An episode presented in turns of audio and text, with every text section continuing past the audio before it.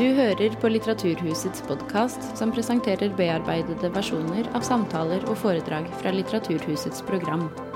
Er du interessert i mer informasjon, kan du gå til litteraturhuset.no for oversikt over alle våre arrangementer. Kjære alle sammen, velkommen til Litteraturhuset. Og til dette siste arrangementet i høstens serie om norsk høyreekstremisme.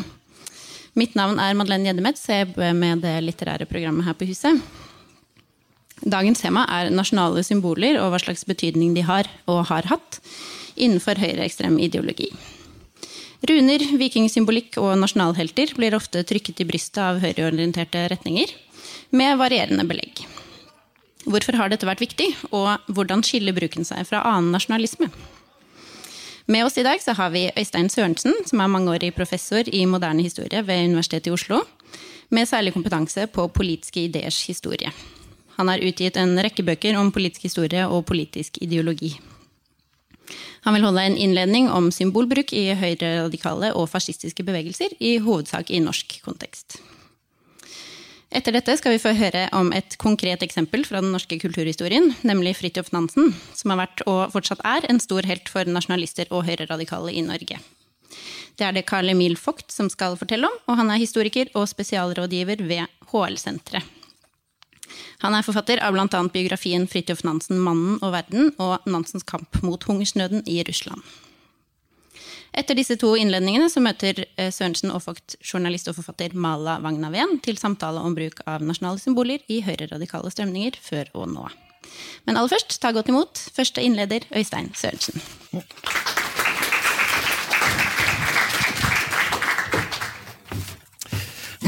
Ja, Kjære alle sammen. Eh, jeg tenkte jeg skulle begynne å slå an tonen med å spille av en uh, liten sang. Sangen jeg skal spille av, er en uh, NS-sang fra annen verdenskrig. Den heter På vikingtog. Den uh, fins på nettet av og til. Den blir lastet opp av noen og tatt ned så fort uh, YouTube-politiet finner ut hva det er for noe. Poenget med sangen er uh, først og fremst teksten.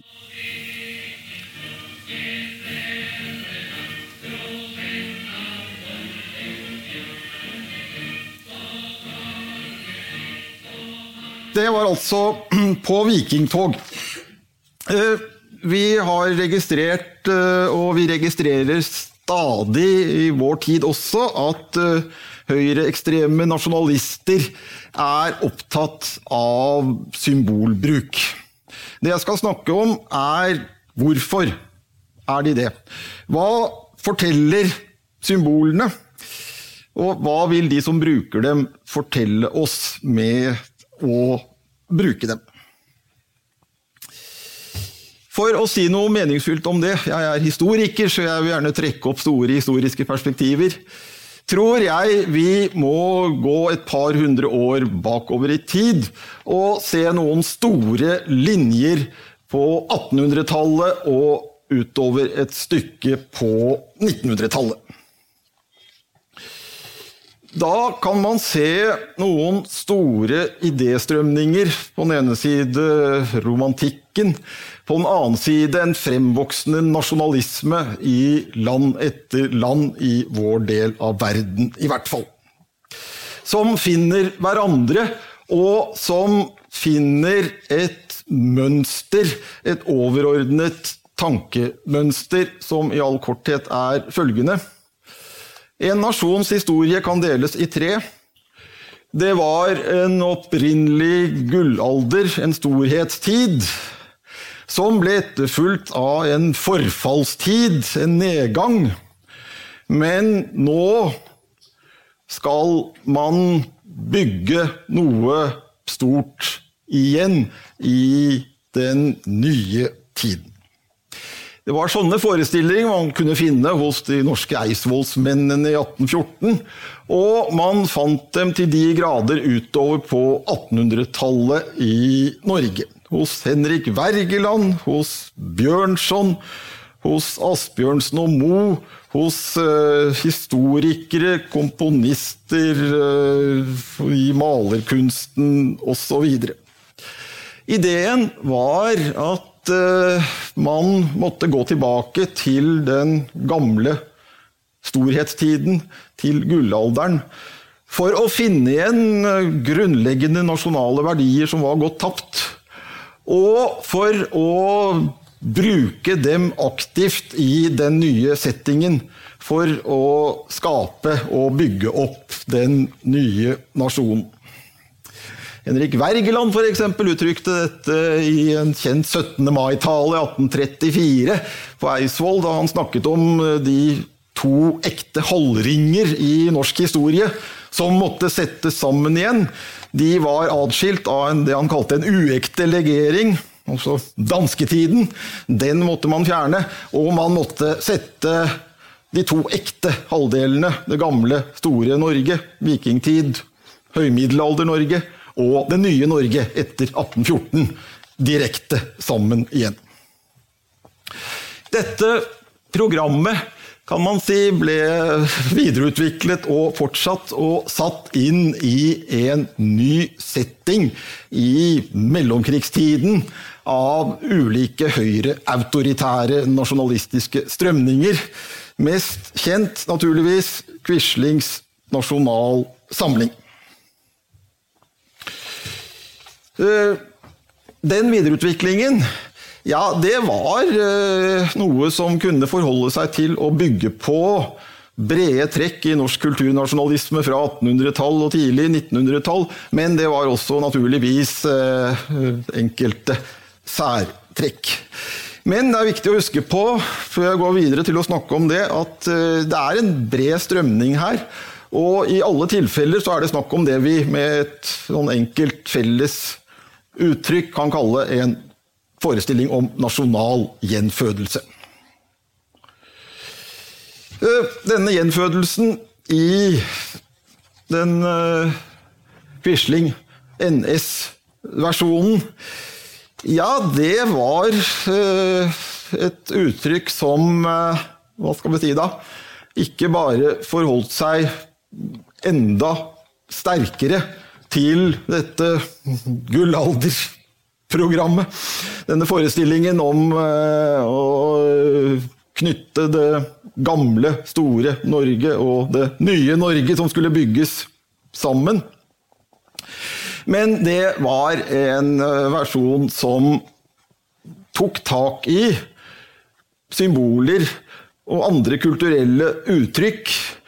Eh, og diskrediterte, skandaliserte i det minste en god del av dem. Dette var en versjon som i tillegg til inspirasjon fra norsk kulturnasjonalisme på 1800-tallet altså Historikeren P.A. Munch for eksempel, var Quislings favoritthistoriker. Um, var sterkt inspirert av utenlandske forbilder. Mussolinis fascisme i Italia og nasjonalsosialismen, nazismen, i eh, Tyskland. Og særlig under okkupasjonstiden tok eh, hele dette NS-kulturnasjonalistiske programmet inn i et forsøk på å skape en nasjonalsosialistisk førerstat i det tyskokkuperte Norge.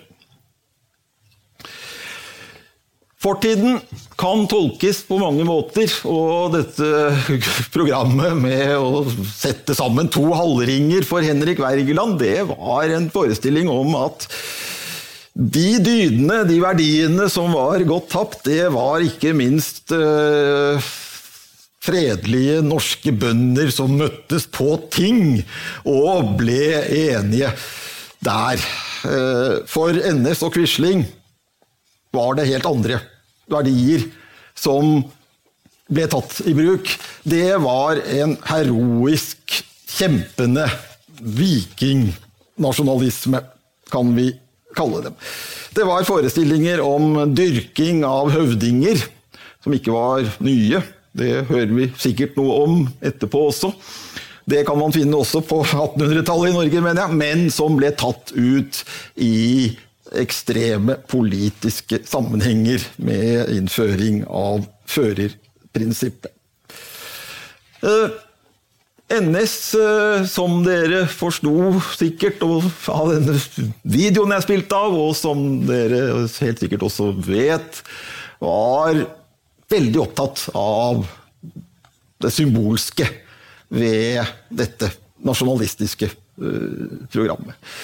Symboler og ritualer fra, eller med tilknytning til, norsk vikingtid og høymiddelalder ble mildt sagt tatt sterkt i bruk.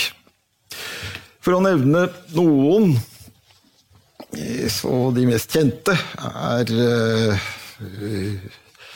NS sentrale symbol, solkorset. Et kors med rød bunn og gult, eller gull, kors. Og mer generelt de farvene rødt og gull i NS-fanen. Quislings livgarde, så å si det opprinnelige var det det i hvert fall, fikk navnet Hird etter de gamle norske kongenes livgarde. Den sentrale hilsenen som ble innført i det NS-styrte Norge, og som NS-folk seg imellom aktivt brukte, i hvert fall, en hilsen med en oppstrakt høyre hånd. Jeg vet ikke om jeg skal demonstrere det. Dette er, la meg si det sånn, for, for, for rent demonstrativ formål. Ikke noe annet å legge det enn sånn hilsen. Som minnet mistenkelig mye om lignende hilsener i det fascistiske Italia og Nazi-Tyskland, men som ble med en viss rett på NS-hold fremstilt som gammel norsk, norrøn hilsen. Hilsenen verbalt uttrykt heil og sel kan man finne. Man kan finne i Håvamål, f.eks. Solkorset var kjent som Olavskorset. Angivelig et skjold Olav den hellige brukte på Stiklestad. Og farvene rødt og gull var de gamle norske kongsfarvene. Vi ser det fortsatt i det norske riksvåpenet.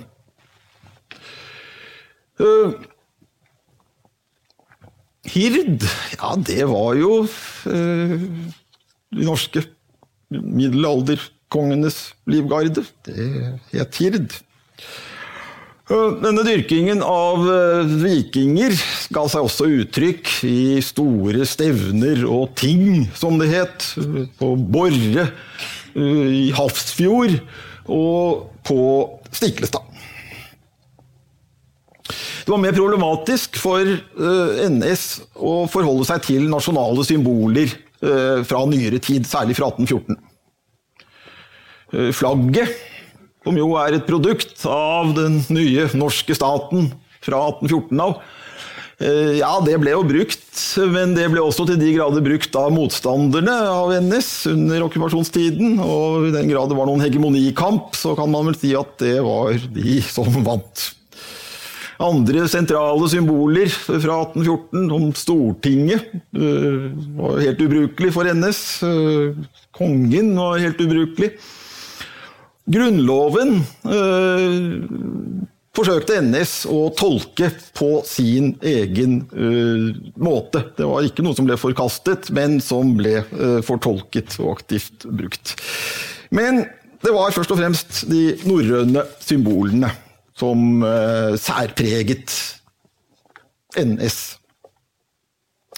Hvis vi nå går nærmere vår egen tid, så ser vi at lignende symboler, symboler som har å gjøre med norrøne verdier, særlig kulturuttrykk, særlig symboler som er knyttet til vikinger, er svært mye brukt. Ikke bare av norske høyreekstreme nasjonalister av ulike slag, men de dukker opp, jeg hadde nær sagt, overalt. Det er ikke tilfeldig at uh, den videoen jeg spilte av, altså den åpenbart er lastet opp og aktivt brukt av spansktalende tilhengere av budskapet hos Quisling og NS. For å uttrykke meg litt tydeligere, så er det tydelig at de norrøne symboler, særlig symboler knyttet til det heroiske, til vikingtid, til mandighet og kraft og erobring, eh, det slår veldig an. I det vi kan kalle en internasjonal uh, rasist slash høyreekstremistkultur. Og ikke minst så har man eh, sett det fenomenet etter at internett kom inn i verden og forbandt mennesker fra ulike land og kulturer på en helt annen måte enn før. Den eh, videoen jeg spilte av, altså et hovedpoeng med å spille av den, var eh, Den demonstrerer så tydelig som det er mulig det sentrale budskapet at det man skal gjøre for å bygge det nye nasjonale Norge, det er å hente opp og aktivt ta i bruk de sentrale verdiene fra den gamle gullalderen. Fra det store, heroiske viking- og Norgesveldet Norge.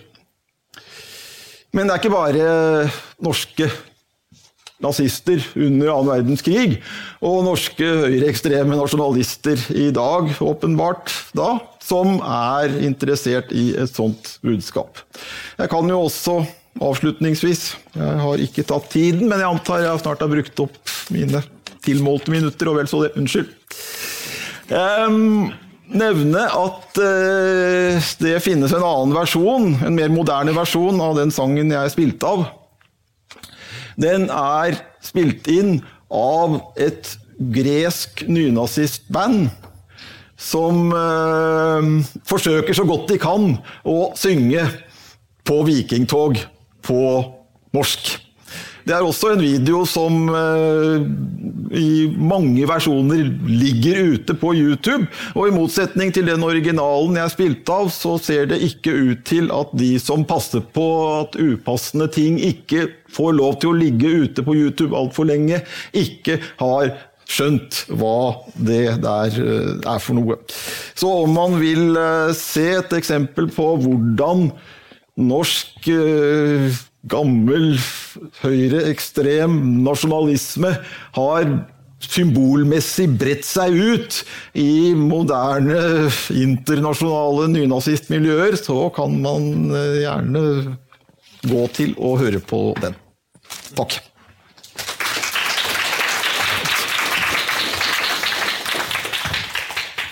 Takk for invitasjonen hit. Eh, I dette foredraget så tenker jeg å undersøke først og fremst to forhold. og Det ene er i hvilken grad Fridtjof Nansen har vært et forbilde for nasjonalister og høyreekstreme. Og så vil jeg også si litt om Nansens eget forhold til høyre-autoritær eh, ideologi. Eh, utgangspunktet for det møtet her er kanskje, tenker jeg, et møte som faktisk fant sted her, et bokslipp. Og vi ser hvordan dette ble presentert på nettstedet Lykten til venstre der. Patriotisk boklansering. Og så er satt opp liksom symbolet til eh, den nordiske motstandsbevegelsen. Ikke fordi det nødvendigvis har så mye med hverandre å gjøre, men, men kanskje spille liksom denne fargepaletten litt på motstandsbevegelsens eh farger, da. Eh, boken ble gitt ut av et forlag som het Legatum, og det var den engelske eh, versjonen av en god og gammel bok. Fridtjof Nansen, 'A Book for the Young'. Eh, og det er jo et veldig spesielt selskap denne boken kom ut i. For her ser vi de fire første publikasjonene deres. Til venstre så er det en barnebok av Tore Rasmussen, som er forlegger her. Eh, så vi ser jo eh, tempelriddermytologien eh, veldig tydelig, og disse bøkene her boken til, til Jakob Redda Bull om Nansen er fra 1897, og disse to ridderbøkene her er jo, er jo gode, gamle historiske verker fra langt ned på 1800-tallet. Så det er ikke akkurat forskningsfronten, dette her. Det ble litt diskusjon rundt dette bokslipparrangementet. Og forlegger Tore Rasmussen har jo også selv en, en fortid i det høyre-radikale miljøet. Denne boken om Nansen da, den ble opprinnelig skrevet i 1897 av Jacob Breda Bull. Og punchline i den engelske versjonen lyder slik To the youth of Norway. Fridtjof Nansen's character and achievements stand out as, as a bright model, a glorious pattern for imitation. For he it is that has recalled to life the hero life of the saga times among us. He it is that has shown our youth the road to manhood. Så dette er jo hentet eh, rett opp fra eh, nasjonalismens virkelige høydepunkt på slutten av 1800-tallet opp mot 1905. For Nansen var jo en av de aller største heltene eh, på eh, denne eh, tiden. Eh, han var kjent for sine oppdagelsesferder over Grønland 1888-89, og, og, ikke minst framferden. Og dette, denne boken til Jakob Breda Bull er jo skrevet i 1897, altså ett år etter at han eh, er kommet hjem. Det var en tid da Norge sto oppe i unionskampene eh, med Sverige. Eh, så sent som året før Nansen kom hjem, så hadde det vært eh, svært opphetet mellom Norge og Sverige, og eh, et spørsmål om det faktisk ville bli krig. Og norske nasjonalister måtte, måtte kompromisse. Sånn at de, mange norske nasjonalister følte seg svært ydmyket av dette her, og akkurat på denne tiden kommer da Nansen ut som en slags redningsmann, så å si rett ut av isen da, og ble hyllet langs norskekysten med eh, skipet Fram, som seilte eh, sørover. Uh, Nansen sto modell for Wernskjold da han skulle illustrere kongens, uh, nei, Snorres kongesagaer. Her er han uh, selvfølgelig som den store heltekongen Olav Tryggvason. Han som innevarsler Olav den hellige, på sett og vis. han er sports idrettskongen. Han går, beskrives hvordan han går på årene på utsiden av båten mens mennene ror. Så det er klart, da valgte man Fridtjof Nansen. Han ble dyttet frem av andre, løftet frem av andre som helt. Dette var tiden da man dyrket de store menn. Eh, om ikke Nansen var størst av alle heltene, så var han sannsynligvis i hvert fall mest mann av alle disse eh, heltene. Sånn, I februar 1905 så var Eh, unionskonflikten på vei inn i sin avgjørende og mest tilspissede eh, fase, denne unionskonflikten med Sverige. Eh, og Nansen trådte da frem som en av dem som kraftigst og hissigst egentlig argumenterte for aksjon. Nå måtte problemene med Sverige løses. Han publiserte artikler med titler som 'Veien', 'Menn', 'Mot', vilje eh, og lettsindighet. Han sto selvfølgelig ikke alene om dette, men i ledtog med og i, eh, på sett og vis eh, i spissen for en rekke politikere og intellektuelle. Og Nansen var i disse artiklene våren 1905 svært krigersk.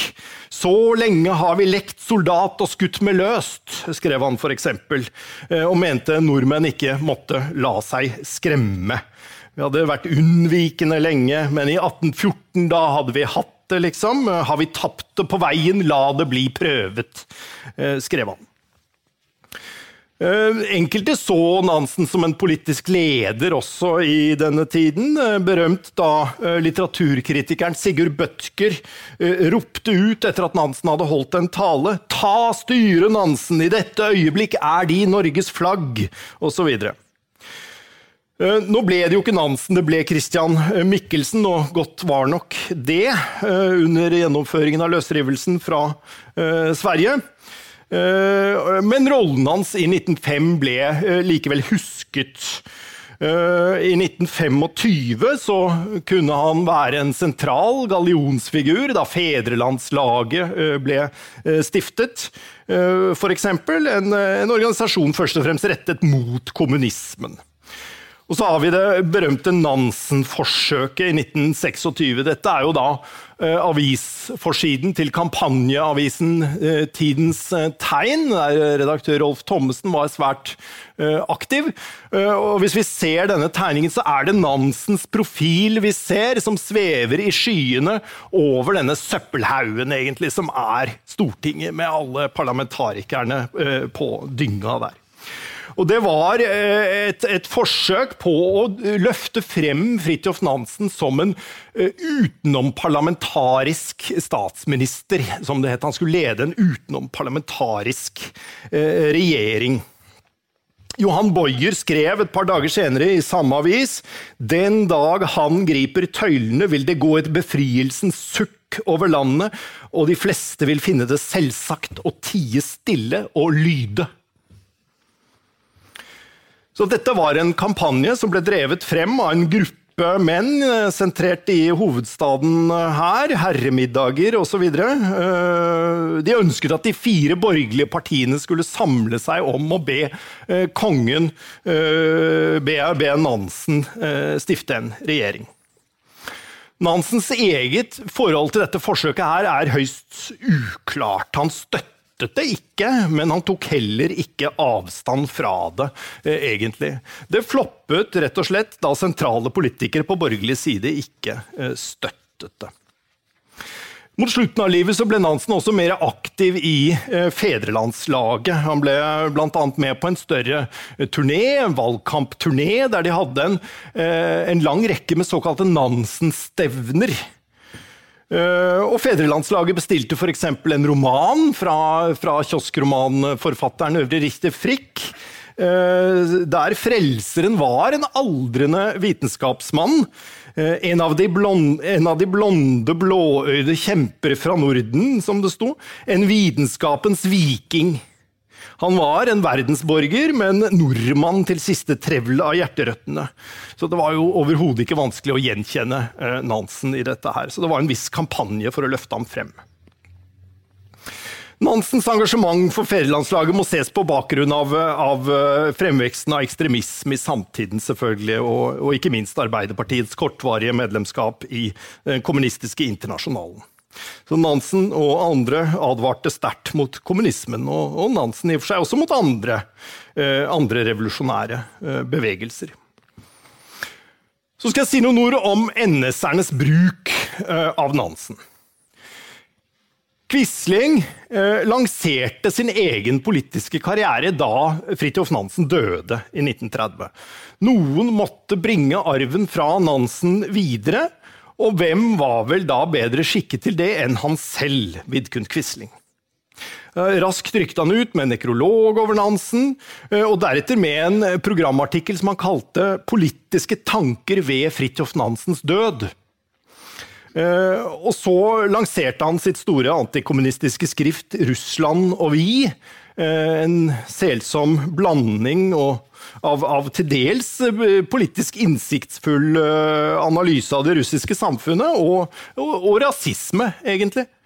Uh, artikkelserien ble utgitt som bok, og den var en viktig årsak til at Quisling kunne bli forsvarsminister i Bondepartiregjeringen. Uh, så stiftet han jo også NS etter at han gikk ut av den.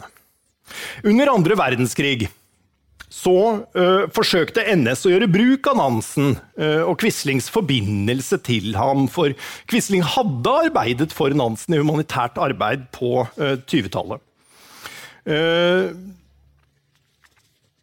under okkupasjonen så ble det nemlig utgitt en samling av Nansens taler og artikler. Nansens røst. Den fikk et enorm utbredelse, og du finner den i antikvariater.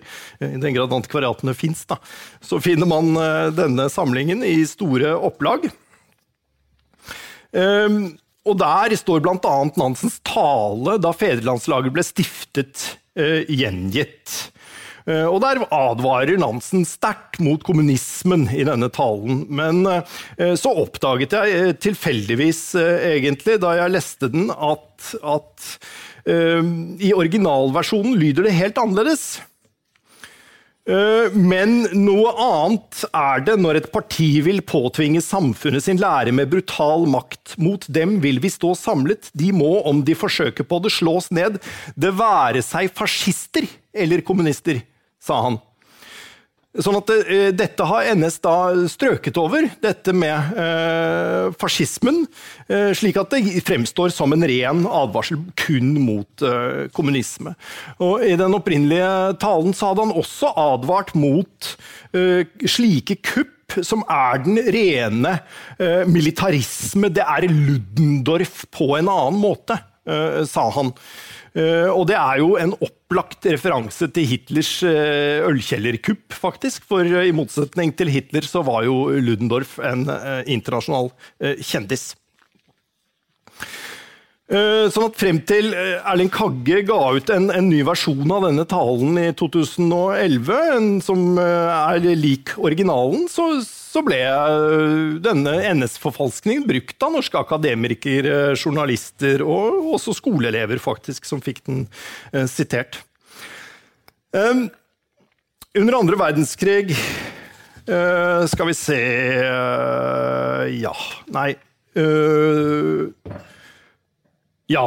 La oss se Nansen, hvordan Nansen selv har vært fremstilt som Høyre autoritær. Det har på sett og vis vært glemt, dette at han advarte mot fascismen og militarismen.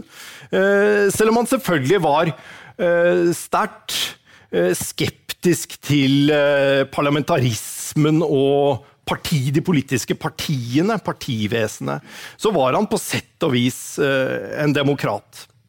Uh, noen ganger så får jeg spørsmål om Nansen ville endt opp på riktig side under krigen hvis han hadde levd noen år til. Han døde i 1930. Uh, eh, og for meg så blir det spørsmålet enkelt å svare på fordi han var så forferdelig antitysk. Eh, så han mente at den aller største faren som fantes, den kom fra tysk militarisme. Eh, og det verste som kunne skje, var jo liksom om de slo seg sammen med, eh, med Sovjetunionen. Og han advarte også i Folkeforbundet mot italienske fascisters fremferd på øya Korfu, f.eks. i 1923. Sånn at jeg vil konkludere med å si at eh, det er en tradisjon for å dyrke Nansen eh, blant nasjonalister. Og den kom jo fra slutten av 1800-tallet, da denne boken til legatum ble gitt ut da, opprinnelig. Eh, så gikk den via Det frisinnede Venstre, som var et eh, parti Nansen var tett knyttet til, eh, og inn til fedrelandslaget. Da. Og et godt stykke på vei så aksepterte jo Nansen denne dyrkelsen han ble utsatt for, eller gjenstand for. Og han ble brukt etter sin død av Quisling og NS. Sånn at eh, legatum de står i en, en tradisjon i og for seg da, etter, etter Quisling og NS, ved å løfte ham frem. Eh, det blir bare så veldig 1890-talls, kan man si. Eh, på 1960- og 70-tallet så uh, betraktet egentlig norsk venstreside Nansen som uh, ubrukelig. De så på ham som, som, reaksjonær. Og ikke minst så skyldtes dette en studie som en historiker kalt Jostein Nærbøvik gjorde, av antiparlamentariske straumdrag i norsk historie, hvor, hvor Nansen var liksom en slags hovedskurk. Men det som er påfallende med Nærbøviks studie, er at han, han slutter i 1914. sånn at han, han, får liksom ikke med seg at Nansen uh, begynner med humanitært arbeid uh, og disse tingene. Uh, sånn at han legger veldig stor vekt på de krigerske artiklene fra våren 1905 f.eks., mens ikke de kompromissøkende artiklene til Nansen fra høsten 1905, da bruddet er gjennomført. Så jeg syns det er en litt skjev fremstilling, men den har fått veldig sterk betydning, da, ikke minst for 60-70-tallsradikalerne. Ehm, det må selvfølgelig eh, sies at han var antiparlamentarisk og sterkt elitepreget i tenkningen sin. Han var nasjonalist. Men han var også internasjonalist, og da ønsker jeg å slutte med et eksempel som er ganske betegnende, og det er jo norske nasjonalister som på 20-tallet hadde én stor sak fremfor noen, og det var Grønland. Grønland var norsk. Og de forsøkte stadig å knytte Nansen til seg, men for ham så var problemstillingen gal. Grønland var verken norsk eller dansk. For ham så tilhørte Grønland selvfølgelig grønlenderne. Så at uh, han hadde en antiimperialistisk impuls som eh, overstyrte når det gjaldt eh, en del av disse eh, mindre folkeslagene som han var opptatt av.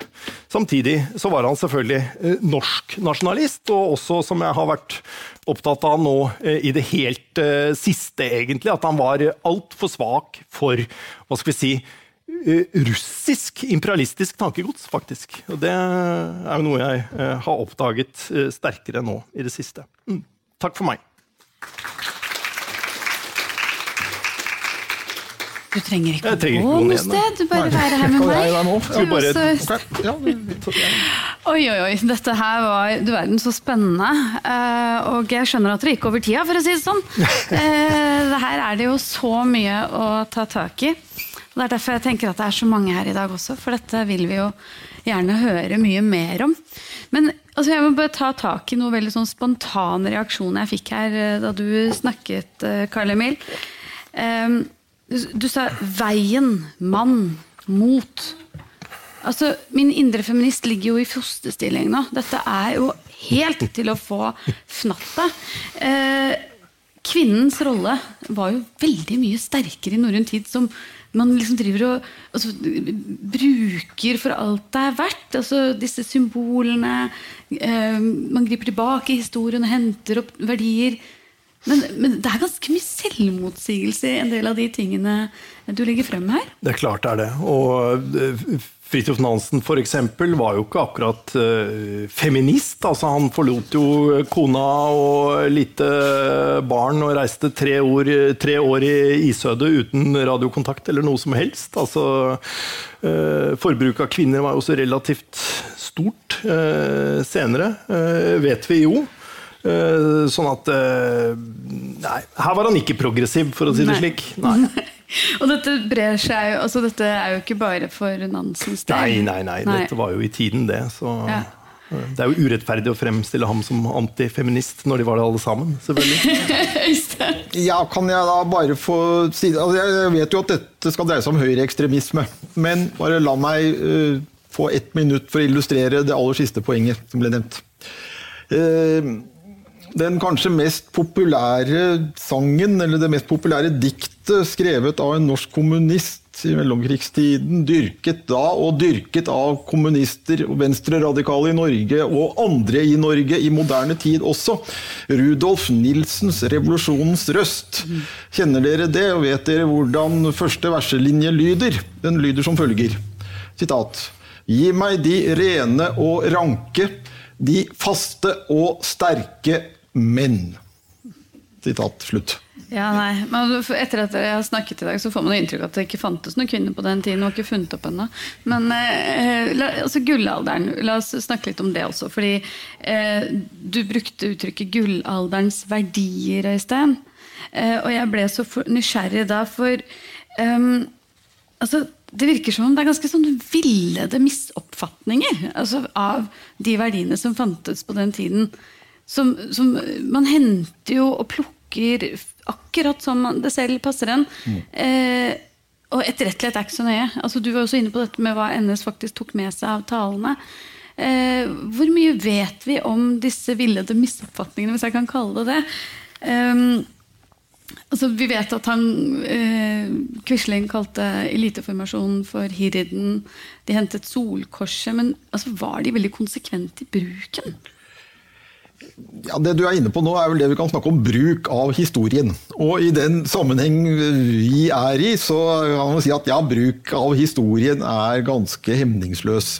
Det vil si, det er helt åpenbart øh, sånn at man plukker ut det som passer i en konstruksjon. Altså På fint akademisk så kan vi kanskje kalle det en kulturell konstruksjon, det vi snakker om. Henrik Wergeland var, som jeg var så vidt inne på, opptatt av at nordmenn i hans gullalder, eh, norrøn tid, ja, det var stort sett fredelige bønder som møttes eh, på tinget, diskuterte ting og avgjorde konflikter på siviliserte måter. Quisling og NS var opptatt av vikinger som erobret England og etablerte nordsjøimperier og skremte paver og franskmenn og sånn. Altså, i det hele tatt, altså, Nasjonalister har brukt historien og plukket ut det som uh, passer for å sette det inn i den sammenhengen de vil uh, sette det inn i. Det betyr jo ikke at uh, de har liksom kunnet tegne helt fritt. Og I rimelig grad må man si at ja, de plukker ut, men det er som regel noe i det de plukker ut. Det vil si, det er bare det at de setter det inn i den sammenhengen som passer. Og det som ikke passer i deres sammenheng, det neglisjerer de fullstendig. Mm. Vi kan jo ta et eksempel som, som, som Olav Tryggvason, da, Nansen uh, blir brukt som modell. Altså Hvis man går kildene etter i sømmene, så er det jo nesten ingenting vi vet om ham. Det er klart De bygget jo på Snorres uh, kongesaga, selvfølgelig, men, men, nyere forskning står jo igjen med så mye ikke sant, om denne mytiske personen Olav Tryggvason, som nasjonalistene dyrket og løftet frem og skrev alt mulig rart inn i. Mm. Og Trygve er jo en ting, det er så langt tilbake i tid, men Nansen har vi litt mer kontroll på. Det men, burde vi ha. og, og, han er jo en ekstremt kompleks person, skjønner man jo etter at vi har hørt på deg i dag. Eh, og det var eh, mye han klart, rakk å gjøre i løpet av sitt liv, og utrette, og han var ambassadør på, inn i de ene og de andre sakene. Men eh, hvordan skal vi egentlig forholde oss til han nå i dag? Nei, Det er jo interessant å se at eh, Legatum løfter frem uh, Jakob Breda Bulls bok fra 1897 Da, for da, da, da, forsvinner jo hele dette internasjonale engasjementet hans for flyktninger og hva det nå måtte være. for det passer ikke inn i bildet? Nei, nei, da står du bare igjen med, med Supermannen, polfareren, helten, som hva var det det sto i punchline, skulle være et eksempel til imitasjon for norsk ungdom, rett og slett. Så, så du, du, du, står igjen med et sånn manndomssymbol. Da. Vi var jo inne på antifeminisme måtte jeg på å si. Det, det passer jo svært godt. Da, for, for, moderne eh, høyreekstreme og deres eh, misogyni, da, mm. egentlig. Mm. Men er det ikke noe litt patetisk over at man hele tiden griper tilbake i tid for å hente opp symboler og gamle helter? Hvorfor lager man ikke bare noe nytt? Hvis det er så himla bra ideologi? Ja, ideen er vel at uh, man vil ikke gjenskape det gamle, men man vil hente det verdifulle i det gamle for å bygge det nye. Mm. Fordi man mener at uh, det er, forfallet har vært så tydelig at man kan ikke bare ta og bruke det som er. Mm. Nettopp. Og, ja, nettopp. Og, og um så jeg tenkte at dette, dette er noe av grunnen til at det er så viktig for Høyre radikale i dag å eie disse historiene her og eie disse heltene. Eh, Syns dere at de lykkes med det? Ja, det du er inne på nå, det er et veldig interessant spørsmål. Altså, det er bruk av symboler og kamp om symboler. Uh, det er vel fare for at noen symboler er blitt så tydelig identifisert med det vi kan kalle misbruk i norsk sammenheng fra NS, at de er diskreditert. Men det er jo ikke gitt at de vil være det i all tid, og det er ikke gitt at de øh, sagt, blir diskreditert liksom, i alle øh, sammenhenger. Hvis du ser internasjonalt, så er jo dette det, det samme. Det er veldig interessant å se på ja, altså hakekors. For å ta liksom et helt opplagt eksempel på et symbol som alle kjenner. og som er liksom helt, altså Det er forbudt med hakekors i Tyskland, f.eks. Rimelig visst. altså Aktiv bruk av nazistiske symboler. og der Hakekorset er nummer én, er jo forbudt. og Det er selvfølgelig helt og holdent identifisert med nazisme, med annen verdenskrig, med holocaust og alt sånt. Eh, det er det for oss. Men det er det ikke for indere. Det er det ikke i India. Jeg regner med du vet mye bedre enn meg. Altså, dette er jo et gammelt indisk symbol som Hitler eh, så å si tok og annekterte.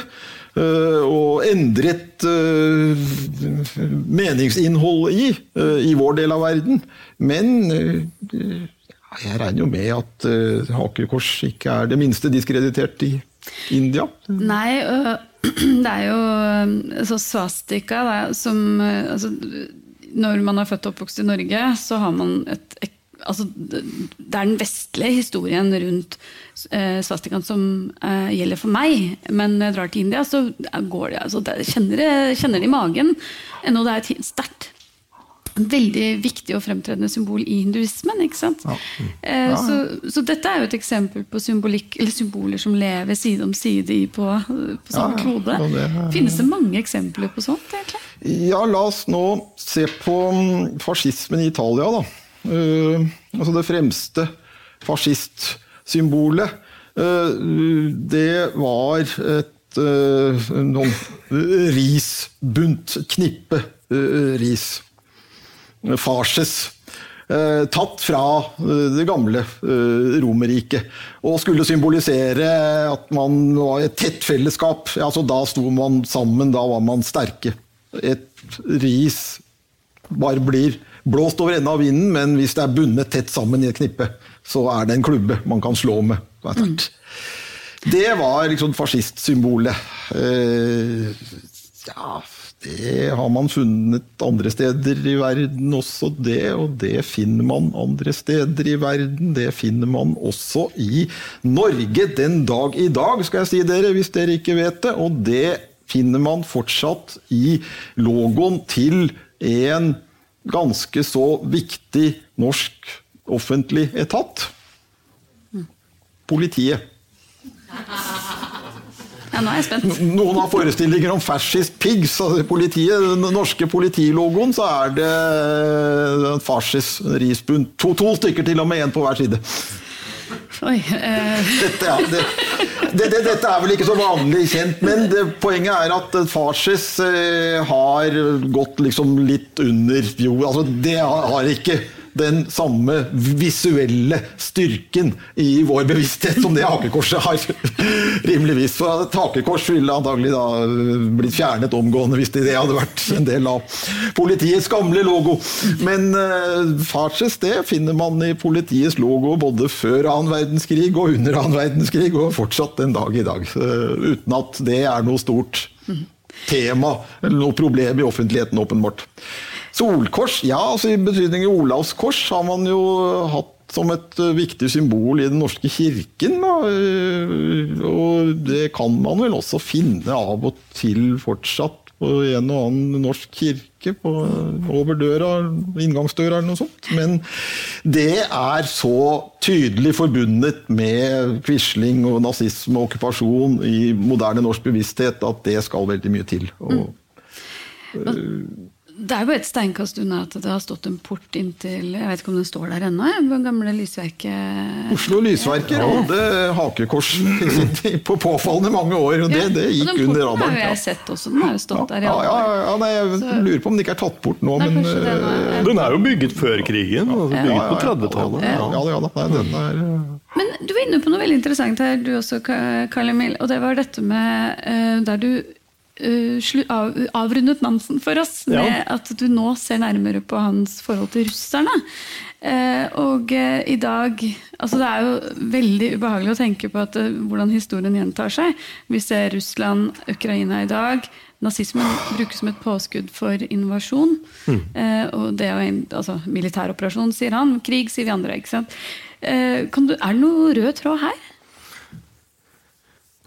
Ja, altså det har jo vært en, en veldig beundring for, for, Russland i eh, ja, hvert fall sånn på slutten av 1800-tallet, med de store forfatterne for eksempel, og komponistene. ikke sant? Dostojevskij og Tolstoj, eh, Tsjajkovskij og hvem det nå var. Eh, så, så, Nansen er jo et eksempel på, på, på mange som egentlig var veldig sånn svak for egentlig en russisk imperialistisk tankemåte. Da. Så det er interessant å lese de, de tingene han skrev om igjen nå, egentlig. Jeg spurte professor i russisk om hun egentlig hadde Eh, Kari Aga Myklebost om hun egentlig hadde sett noen referanser til liksom, ukrainsk nasjonalisme eller ukrainske folkets liksom, eh, eh, sak eh, hos eh, Nansen. Han var jo i Ukraina veldig opptatt av disse områdene i verden. Eh, nei, det hadde hun ikke, og det har ikke jeg heller. Altså, ingen bevissthet rundt det, mens han eh, f.eks. var svært bevisst det armenske folkets frihetskamp liksom, og, og, og lidelser under Eh, tyrkisk undertrykking osv. Og, og, og uh, det tsjetsjenske folkets frihetskamp mot, uh, mot russerne. Han hadde en sånn blind, blind flekk egentlig der, da. Mm.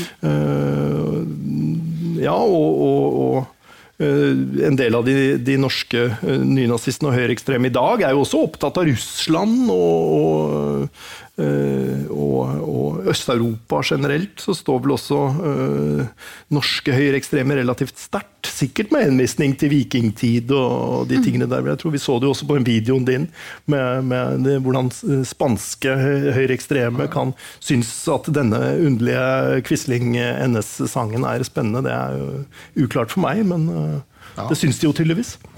Mm.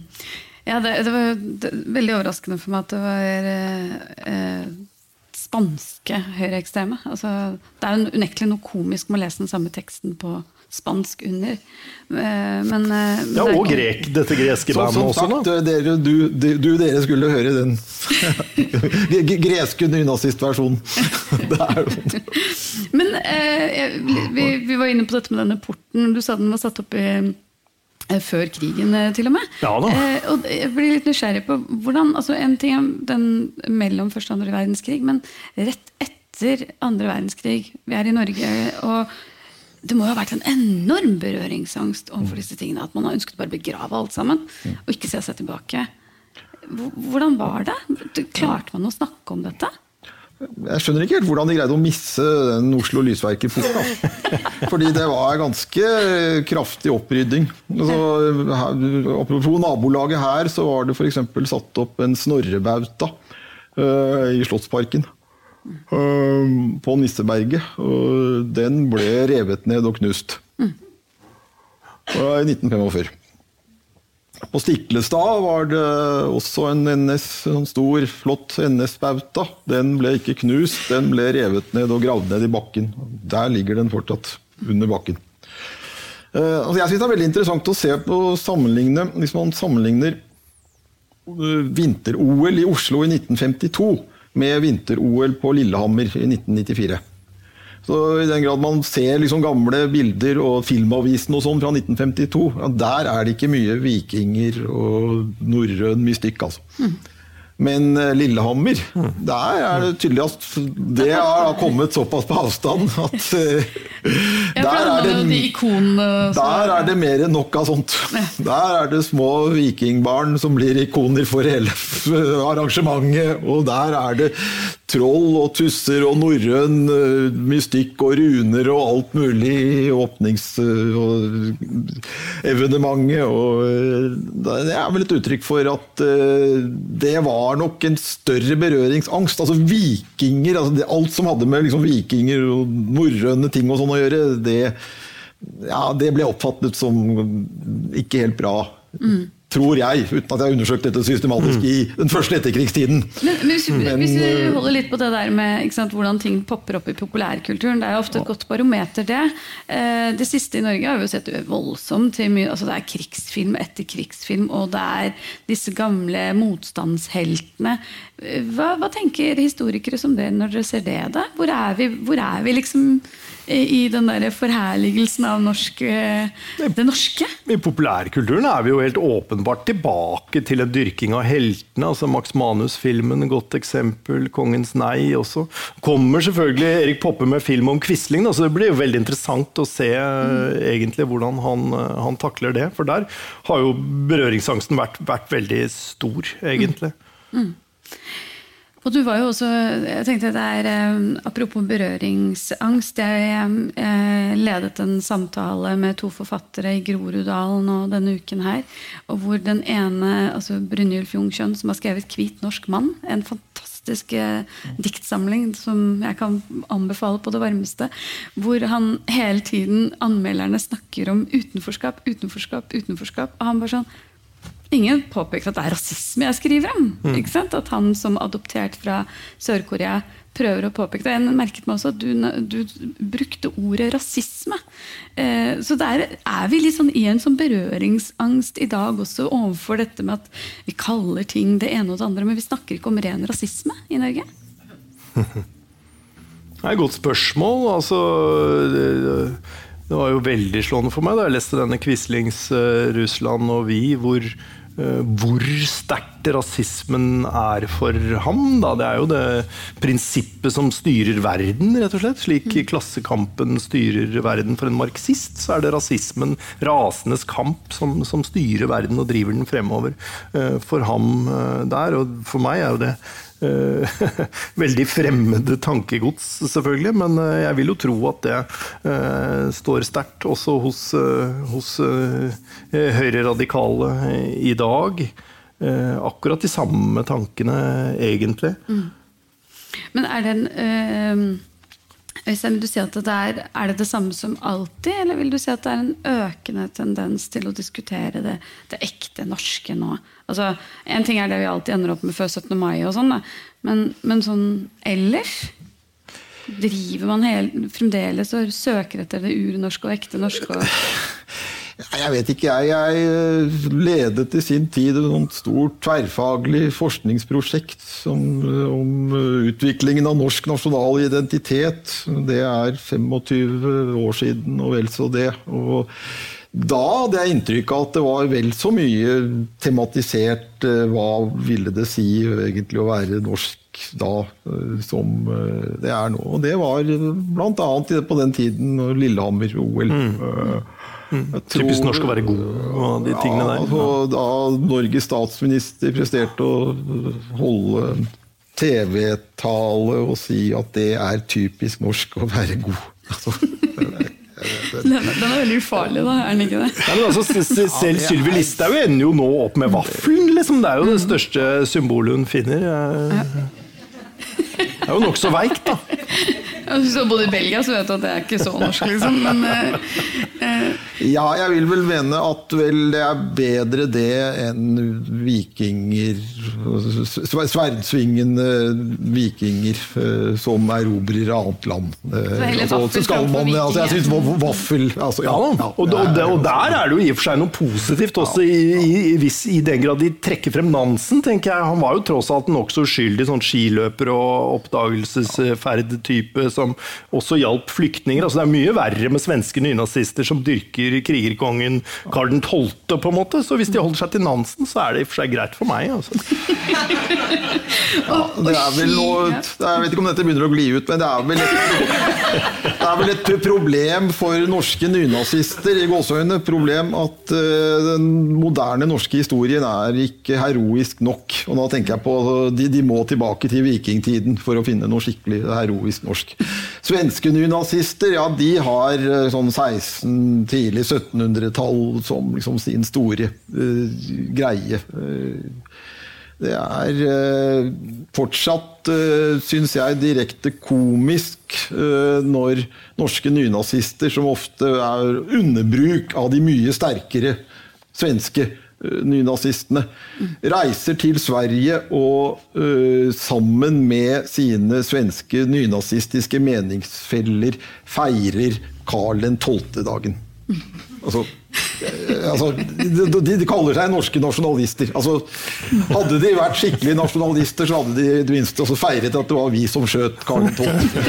Så det varierer faktisk. Altså. Dette var litt interessant. Det varierer fra Norge, Danmark, Sverige, ja, hvordan man bruker vikingtiden, egentlig. Ja, Eller hvilken historiske høydepunkt man henter fram. Ja, Det er vel hva man har å ta av gullalder. Det er et problem i gåseøynene for svenske nynazister. I motsetning til norske nynazister så er ikke den svenske øh, høymiddelalder og vikingtiden altså, den er ikke så profilert og gloriøs som mm. den norske. Altså, Og ikke så godt dokumentert. Nei, altså svensk Skal man liksom ha noe heroisk, heroisk, krigersk, eh, historisk svensk, så da er det 1600-tallet, til og med Karl 12. tidlig på 1700-tallet. I Norge så snakker vi om liksom 800 000-900 000-tallet. Men eh, den perioden i svensk historie det er, ikke, det er ikke- så mye å ta av. At uansett hvor mye man konstruerer gullaldre, så må det være liksom noe man kan gripe fatt i og ta av.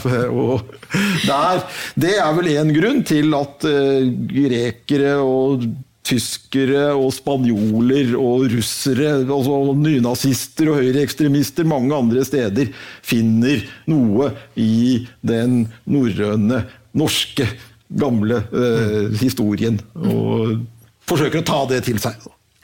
Eh, Det er jo, eh, Vi må snart gå inn for landing her. um, og Det er jo ikke hver dag jeg får sitte her og diskutere historie med historikere. Eh, Jeg syns det hadde vært litt interessant å høre en refleksjon rundt altså, En ting er for dere i dag å gå tilbake og prøve å finne ut hva som faktisk ble skrevet og sagt. Um, I dag så ser vi jo at uh, det er mange som prøver å skrive om historien mens den pågår.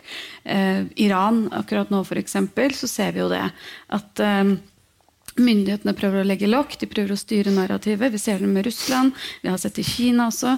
Eh, Mange nasjoner står jo overfor en del utfordringer der. Men samtidig, vi har den fantastiske tingen som heter internett. Og vi får tak i beretninger mens det pågår motstridende eh, fortellinger. Eh, altså, før så sa man jo 'seierherrene skriver historien'. Eh, tenker dere at det er annerledes? Lykkes seierherrene i dag? Ja, langt på vei så gjør de vel det. Men, eh, men det er klart, eh, du er jo inne på noe med, med internett. Og, og, og, og eh, da vil jeg jo bare liksom nevne Putins og hans regimes store suksess, faktisk, på akkurat dette området her. Og, det er jo den derre kaosstrategien. Altså ingenting er sant, og så bare pumper de ut en masse historier som står i motstrid med hverandre. Og det er svært suksessrikt, for på den måten så undergraver du alle disse uh, narrativene.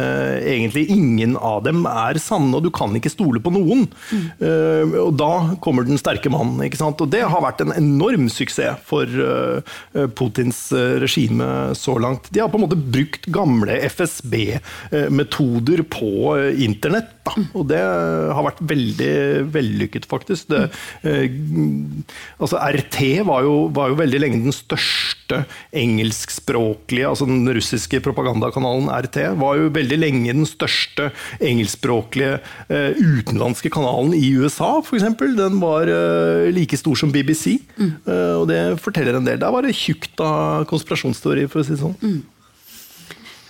Ja, eh, det er jo en stor diskusjon du legger opp til om internett. eh, Men vi kan vel si at det er pluss og minus. Og eh, på plussiden så er det helt åpenbart at eh, ja, visst, det, er, det er vanskelig for autoritære regimer å kontrollere fullt ut internett. Selv om de prøver, de prøver i Russland, og de prøver enda mer. og Klarer det antagelig enda mer i Kina, men selv der er det problemer. Så er det en del minusfaktorer også, uten at vi skal gå nærmere inn på. Så jeg håper at det blir eh, de sterke mennenes eh, fall også. Men, Eh, men i hvert fall den muligheten for motstemmer, for å kalle det det, og motfortellinger, og ikke la autoritære regimer få monopol på hva det er som blir fortalt. Ja, Der, der er nok liksom internett eh, et moderne redskap som det går an å Ja. Men jeg er veldig glad for at dere fortsetter å være historikere, selv om vi har internett.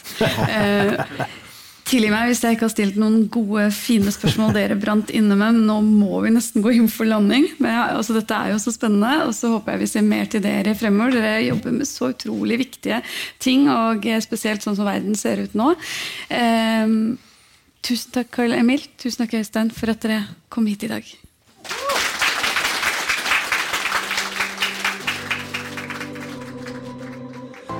Du har hørt på Litteraturhusets podkast, som presenterer bearbeidede versjoner av samtaler og foredrag fra Litteraturhusets program. Del gjerne podkasten med familie og venner via iTunes eller Soundcloud om du liker det du har hørt. Følg oss også på Facebook og på litteraturhuset.no for informasjon om flere aktuelle arrangementer. Musikken er laget av Apotek.